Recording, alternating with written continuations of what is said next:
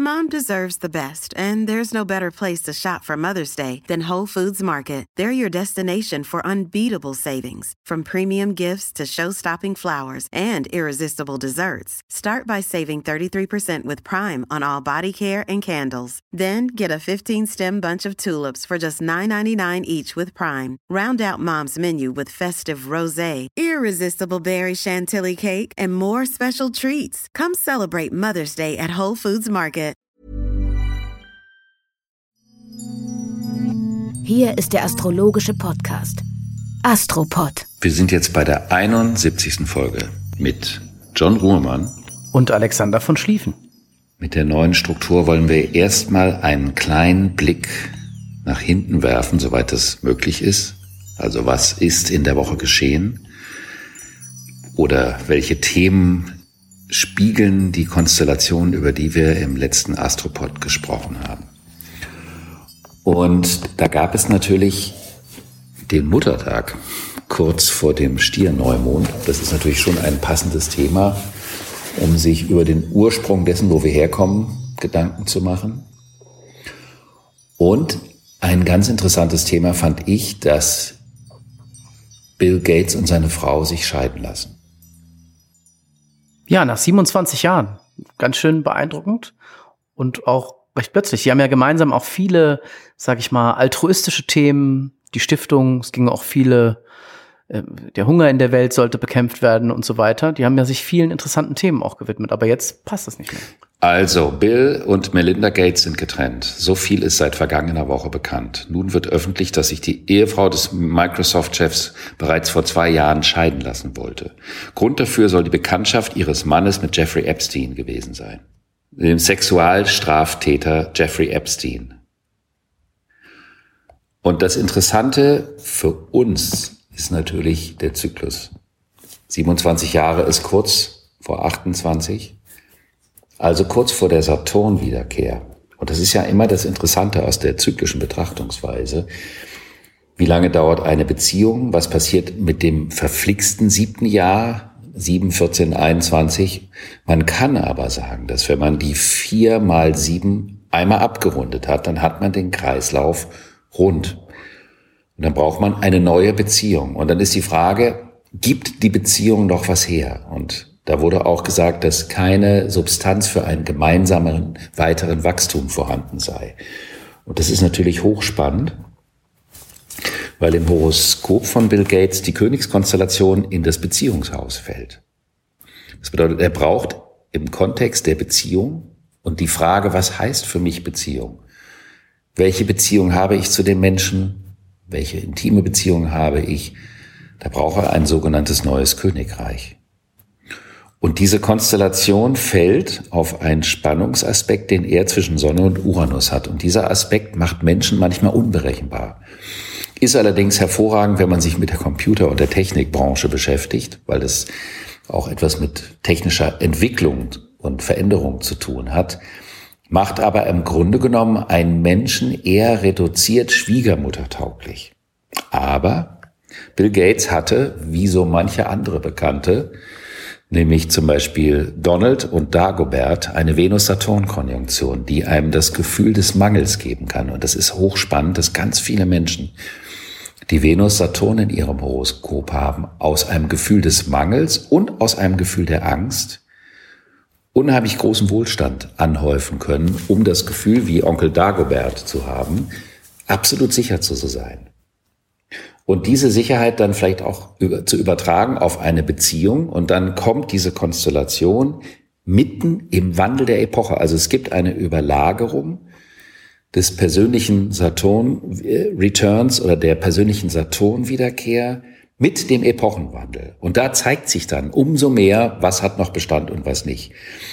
Das heißt also auch für alle unsere Zuhörerinnen und Zuhörer, die vielleicht an einer, in einer persönlichen Zyklenphase sich befinden, eines Umbruchs.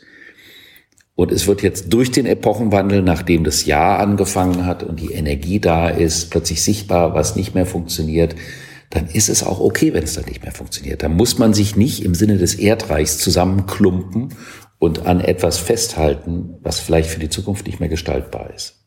Deswegen fand ich das Beispiel spannend. Diese Jeffrey Epstein-Äußerung, die ähm, ja durch die Presse ging, dass ähm, äh, Bill Gates Jeffrey Epstein aus philanthropischen Gründen vor zwei Jahren getroffen hat, ist, glaube ich, aber aus dem Aspekt interessant, dass in so Scheidungspapieren, wo sich die zwei Milliarden schwersten Menschen dieser Welt äh, scheiden lassen wollen, natürlich auch rechtliche Aspekte äh, und Unvereinbarkeiten äh, berührt werden müssen und natürlich solche Übeltäter wie Jeffrey Epstein, der ja mittlerweile Selbstmord begangen hat und dem zahlreiche schlimme Sexualtaten nachgesagt werden, ähm, passt natürlich auch vielleicht gut in eine anwaltliche Erklärung, warum eine Eheweiterin jetzt als unvereinbar gelten soll. Ich finde, man muss immer ein bisschen vorsichtig sein. Ansonsten ist Bill Gates, glaube ich, eine sehr interessante Person. Äh, ist auch neulich durch die Presse gegangen, dass er angeblich äh, auch an einem Asperger-Syndrom leidet. Das ist ja das neue, äh, quasi ähm, die neue Gefühlskrankheit aller Supermilliardäre. Also Zuckerberg wird das nachgesagt, Elon Musk wird das nachgesagt, vielleicht sogar Jeff Bezos, in jedem Fall Bill Gates. Ich finde folgende Anekdote dazu ist interessant. Bill Gates hat seine Frau auf dem Parkplatz von Microsoft kennengelernt. Fand sie also interessant, ist mit ihr ins Gespräch gekommen und hat gesagt, also er hätte in drei Wochen äh, einen Termin frei und könnte sich mal mit ihr auf ein Abendessen treffen. Das hat sie sehr amüsant gefunden.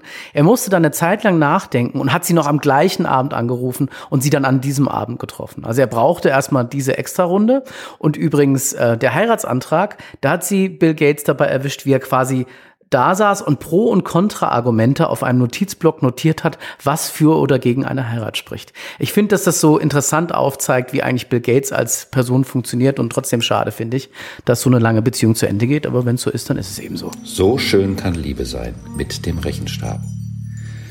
Bill Gates ist Skorpion und hat dieses Venus-Saturn. Und natürlich geht es da um das Thema Sicherheit und Abwiegen und auch in dem Kontext berechnen.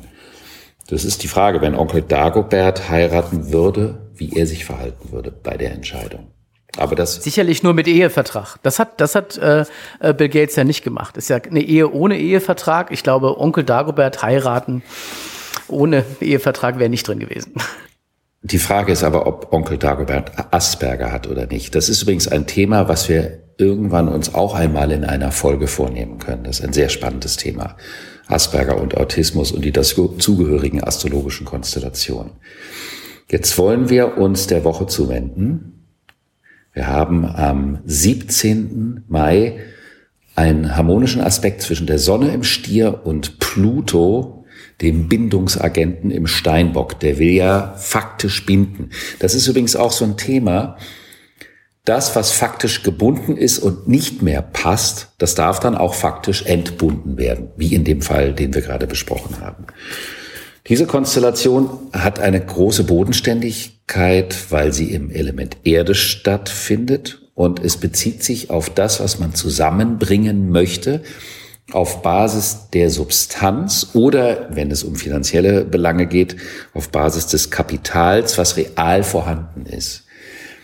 Es ist also eine wunderbare Konstellation, wenn man eine solide äh, Beziehung nach vorne bringen möchte, vertiefen möchte in ihrer Bindung und auch wenn man dadurch ein Projekt, an dem man unter Umständen hängt, in, die, in seiner Entwicklung fördern möchte. Man hat die Überzeugungskraft und die Intensität. Am gleichen Tag haben wir eine ganz, ganz spannende Konstellation. Die Venus im Zwilling überläuft den Drachenkopf, also den indischen Dharma-Punkt. Und das passt auch wieder zu diesem ganzen Trennungs- und Beziehungsthema. Venus am Drachenkopf bedeutet, wie gehen wir eigentlich an unsere Beziehung heran? Und hier wieder, es sind alle Arten von Beziehungen. Natürlich ist die Liebesbeziehung eine der schönsten. Aber auch Freundschaften sind wundervoll und äh, es gibt ganz tolle Geschäftsbeziehungen und alle Arten von Partnerschaften. Darauf bezieht sich das. Und die Frage, die wir uns stellen, ist, wie sehr zerstöre ich durch eine absurde, viel zu hohe, vielleicht aus einer alten Zeit, also in diesem Fall entweder das Erdreich oder vielleicht noch aus einem, einer Epoche, die viel älter ist, haben wir ein Erwartungsbild aufgebaut, was Druck auf eine gegenwärtige Beziehung ausübt, durch die Erwartung, die ja scheinbar nur eine kleine Erwartung ist, die aber vielleicht die Wirklichkeit dieser Beziehung gar nicht erfassen kann und sie kaputt macht. Und Venus in den Zwillingen mit dem Drachenkopf in den Zwillingen heißt, Wie ist denn der Augenblick der Beziehung? Wie ist der Moment? Ist der lebendig? Kann aus dem Augenblick etwas im Kleinen vielleicht entstehen, was später im Großen Wirksamkeit haben kann, ohne dass man das mit einer Erwartung erstickt? Und die große Frage, wie steht es um die Leichtigkeit, um die Freude, um den Humor, um den Charme in der Beziehung?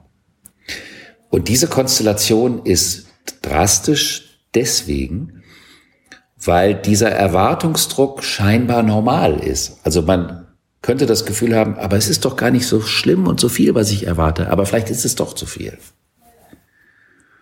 Und deswegen kann man diese Konstellation nutzen, auch um vielleicht in Beziehungen, wo man aufgrund dieser hohen Hoffnung und Erwartung ungerecht ist, zu gucken, was ist real da, jeden Tag im Kleinen. Und was ist daran schön? Mom deserves the best, and there's no better place to shop for Mother's Day than Whole Foods Market. They're your destination for unbeatable savings, from premium gifts to show-stopping flowers and irresistible desserts. Start by saving 33% with Prime on all body care and candles. Then get a 15-stem bunch of tulips for just $9.99 each with Prime. Round out Mom's menu with festive rosé, irresistible berry chantilly cake, and more special treats. Come celebrate Mother's Day at Whole Foods Market. Könnte daran tragend sein?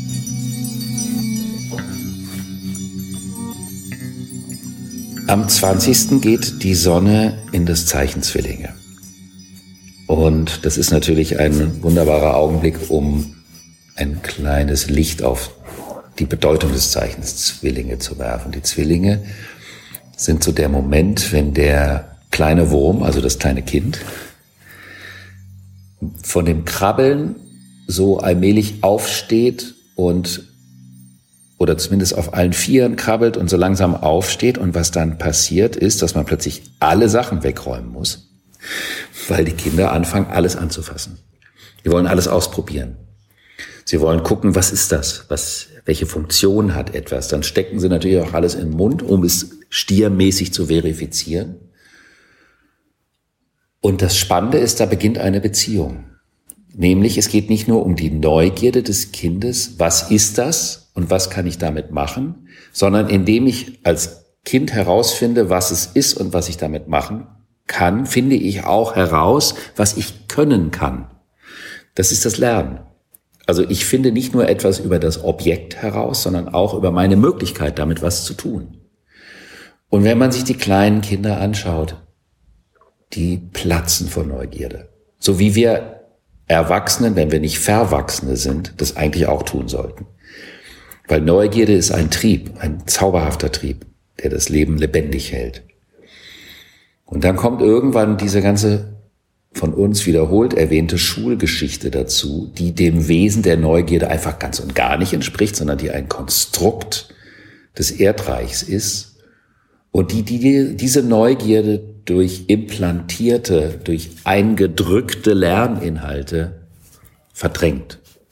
Und dann wundern wir uns, dass das Thema Neugierde eins ist, was man bei erwachsenen Menschen wieder aus der Latenz holen muss, durch Therapien oder wie, obwohl es im Grunde genommen so ursprünglich und da ist, wie alles andere auch. Und deswegen ist das eine weitere Phase, der es so sinnvoll und wichtig ist, sich über dieses katastrophale Schulsystem Gedanken zu machen und anzufangen, da wo man verändern kann, es zu verändern. Und das ist natürlich ein langer Prozess, aber wenn man nicht anfängt, beginnt er nicht. Ist ja eins unserer Lieblingsthemen. Wir haben ja schon viele auf der Schule rumgehauen, zu Recht. Wird natürlich auch Gutes dort getan, ja, aber das kann man schon anders machen. Und ich habe allgemein das Gefühl, dass so dieses Bild, ähm, irgendwann komme ich aus der Schule, beende meine Ausbildung oder mein Studium äh, und dann bin ich quasi fertig, dass das einfach total veraltet ist und dass dem auch zugrunde liegt, dass Menschen das Gefühl haben, dass sie leer sind ab einem gewissen Punkt und nichts mehr Neues erfahren können. Also den Wunsch, sich zu entwickeln, weiterzuentwickeln oder von mir aus auch zurückzuentwickeln, weil es schöner war. Ähm, ich glaube, dass das mehr gelebt werden muss in unserer Gesellschaft. Ich hoffe, dass die Möglichkeit, dass wir länger leben können, ähm, was ja auch zum Problem führt auf dem Planeten, im Gegenschwung wieder dazu führt, dass wir auch bereit sind, länger zu lernen und uns länger zu entwickeln, weil wir dann, glaube ich, noch ein paar Erkenntnisse haben, die es uns wahrhaft ermöglichen, auch vom Geiste und von der Umgebung her länger zu leben.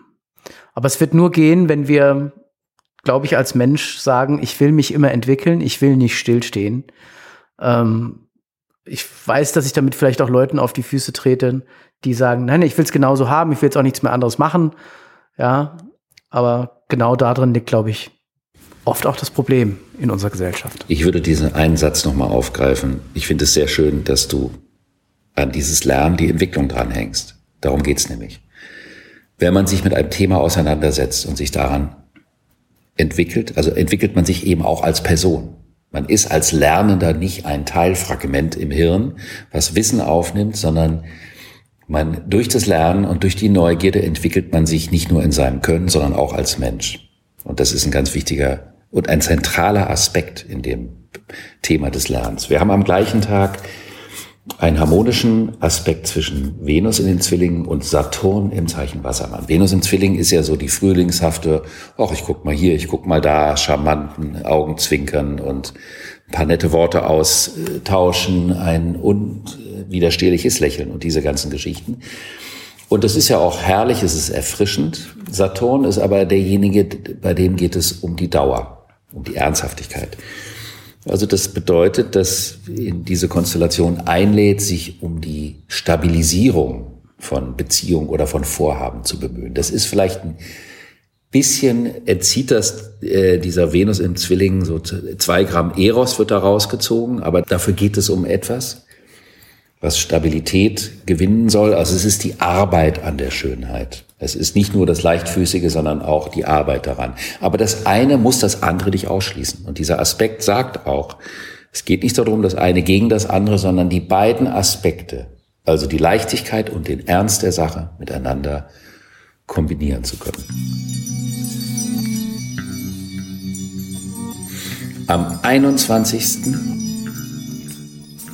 haben wir einen Spannungsaspekt zwischen Sonne und Jupiter. Das ist so ähnlich wie beim letzten Mal hatten wir über Venus und Jupiter gesprochen. Das war mit Herrn Goethe als Zitat, Vernunft sei überall zugegen und so weiter. Und dieser Aspekt hat was ähnliches. Sonne und Jupiter ist im Grunde genommen etwas Schönes, weil Sonne ist der Persönlichkeitskern, der Wesenskern, der Kern des Wesens. Und Jupiter sind die bestmöglichen Varianten von einem selber. Also zu sagen, ich möchte die beste Version dessen werden, wer ich sein könnte.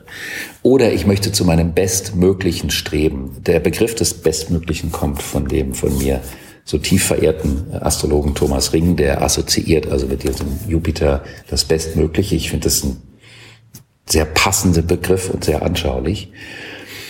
Und natürlich verleiht das Optimismus, weil ich möchte die Dinge gut machen. Und definitiv ist das eine Konstellation, wo man jedes Glas, auch wenn es nur ein Drittel gefüllt ist, sagt man, es ist halb voll und nicht halb leer. Und das hat ja auch was Positives, das kann motivierend sein, das schafft Vertrauen. Man muss bei diesem Aspekt nur ein bisschen dabei aufpassen, dass man sich und seine Möglichkeiten nicht selbst überschätzt. Weil das kann dann dazu führen, dass man hinterher paar Dauts auf die Schnauze fällt und wenn man dann enttäuscht ist nach dem Motto, ach, es hat sich nicht gelohnt und es lohnt sich nicht optimistisch zu sein, dann wäre das eine kindlich bockige Reaktion darauf. Also dieser Aspekt gibt Schwung, aber er ermahnt auch zu einem Gefühl der Grenze, damit man seine Möglichkeiten in einem Rahmen halten kann und damit die Dinge auch gelingen. Es ist nichts Dramatisches, aber etwas, dem man ein Augenmerk schenken sollte. Wir wollen ja auch jetzt in der Woche immer noch mal ein spezielles Thema aufgreifen und nicht immer nur über die Woche an sich reden oder wie sie die vorherige war.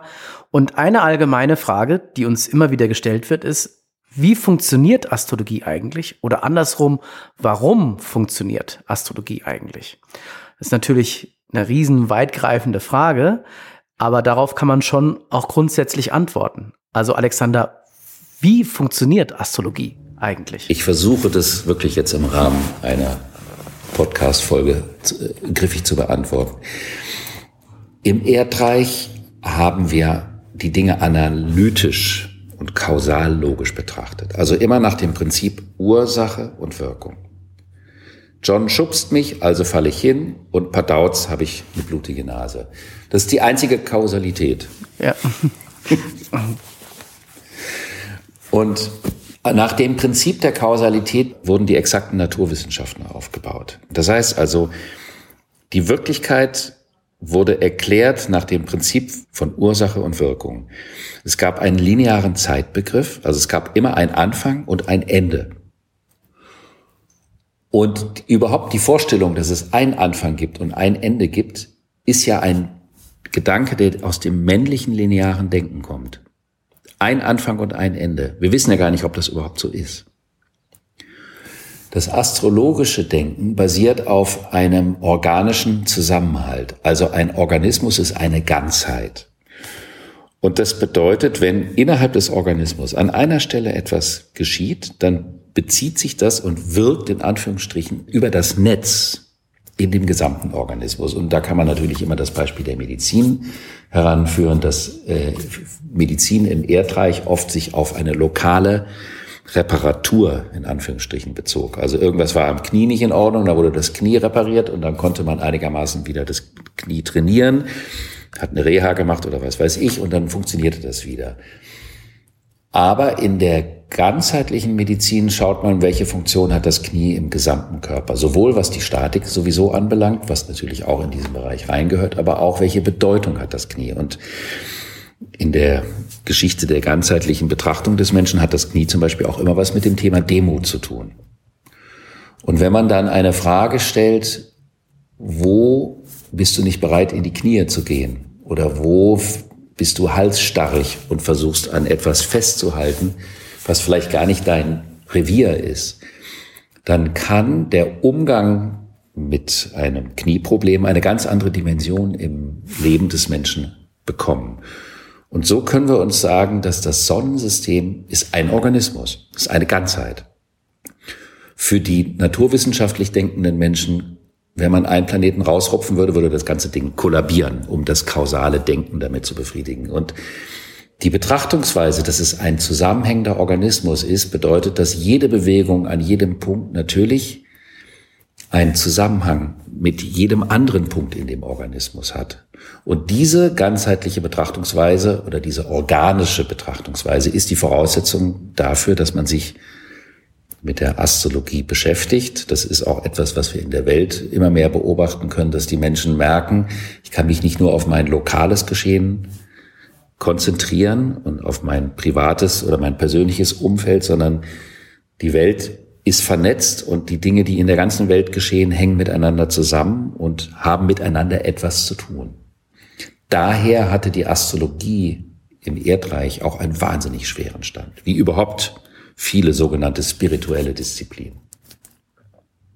Weil sie sich eben nach dem Prinzip der Kausalität nicht erklären lassen muss, weil das nicht ihre Grundlage ist. Also das heißt, der Mars schickt nicht irgendwelche Männlein oder Energien auf die Erde und deswegen passiert das genauso wenig verursacht der Mond irgendwas, sondern Sonne und Mond in ihren Bewegungen miteinander eingebaut in die großen anderen Bewegungen des Sonnensystems führen zu analogen Prozessen, zu Gleichzeitigkeiten. Also ich kann für mich noch ergänzen, dass was ich an der Astrologie spannend finde, ist, dass sie auch eine Wahrnehmungsart des Kosmos ist wo ich als menschliches Individuum mich im Kosmos einsortiere, ja, und sage, wie sehe ich eigentlich die Welt und wie hängt das zusammen, gegebenenfalls alles. Und ich glaube, deswegen kann Astrologie eine interessante Landkarte oder ein interessanter Hinweisgeber für Menschen sein. Und das hat sich ja über Jahrtausende entwickelt, dass sich Astrologen oder Sterndeuter hingesetzt haben und das tatsächliche Leben über ihre Deutungskunst in Verbindung mit dem Kosmos gebracht haben. Und ich finde, das bringt interessante Erkenntnisse mit sich, die sehr hilfreich sein können. Und ähm, deswegen glaube ich, gibt es einen starken philosophischen Ansatz, der letztendlich unser ganzes Menschsein im Kosmos widerspiegelt, wenn wir Astrologie begreifen und dadurch auch Sinn findet und auch Entwicklung, worüber wir eben gesprochen haben. Und das macht für mich Astrologie so spannend und deswegen wirkt sie auch weil sie menschlich ist und eine Brücke in den Kosmos darstellt durch unsere Wahrnehmung. Ja, und das ist die Frage. Im Erdreich ging es um meins und um deins. Mein Revier, mein Garten, mein Gartenzaun. Mein Haus ist größer als deins, mein Konto ist voller als deins. Im Luftzeitalter geht es um die Verbundenheit, um die Vernetzung. Und die fängt da an, dass ich mich auch mit meiner Umwelt vernetzt fühle. Also wenn ich das Empfinden habe, ich bin mit dem, ich bin in den Bergen, ich bin mit den Bergen in Verbindung, ich spüre die Bäume, das ist alles die Tiere, das ist, das gehört zusammen. Das ist ja im Grunde genommen was ganz Simples. Es hat was Schamanisches, finde ich. Es hat was fast wie die Ureinwohner Nordamerikas, die ja auch das Konzept von Eigentum nicht kannten und natürlich eng mit ihrer natürlichen Umgebung verbunden waren. Ja. Definitiv. Vielleicht noch als Abschluss dazu. Ähm, Astrologie ist deswegen im Sinne einer exakten, modernen Naturwissenschaft keine Naturwissenschaft. Sie ist eine Wissenschaft, weil sie Wissenschaft über die Erfahrung, also eine Erfahrungswissenschaft, auch auf eine bestimmte Art der Beobachtung der Natur, weil die Planeten unseres Sonnensystems sind ein Bestandteil unserer Natur. Aber sie ist nicht im kausal-analytischen Sinne der letzten 200 Jahre eine Naturwissenschaft, sondern eine Deutungskunst. Und das ist was ganz anderes. Und hat auch einen anderen Anspruch und muss infolgedessen auch nicht mit den Parametern dieser kausalen Ursache-Wirkungsanalyse beweisbar sein. Das ist so wie, als ob man versucht, die Bedeutung von musischen Dingen, von Kunst, von Musik analytisch beweisen zu können. Das wird auch nicht gelingen. Das muss vor allen Dingen nicht gelingen, weil es völlig irrelevant ist. Könnte man sagen, Astrologie ist eine Lehre oder eine Kunst, aber keine Naturwissenschaft? Genau, so könnte man das sagen. Das heißt ja, man hat ja auch gar nicht die Prätension, dass es das sein soll. Hm. Wenn es aber dazu noch Fragen gibt, greifen wir die gerne auf, weil das ist natürlich eigentlich ein Thema, was man nicht in ein paar Minuten unterbringen kann, aber zumindest um das mal anzureißen. Zumindest haben wir es versucht, ja. Genau. Das war die wievielte? Moment, lass 71. Folge des Astropod, des astrologischen Podcasts mit Alexander von Schlieffen und John Ruhrmann, wo wir astrologische Phänomene mit den Phänomenen der Realität und der Wirklichkeit in Zusammenhang bringen. Das ist das Spannende daran. Und es ist immer etwas anderes. Und wir freuen uns wie immer auf Feedback und freuen uns auf nächste Woche. Und wenn es euch gefallen hat, empfehlt uns weiter und bleibt uns treu. Bis dann.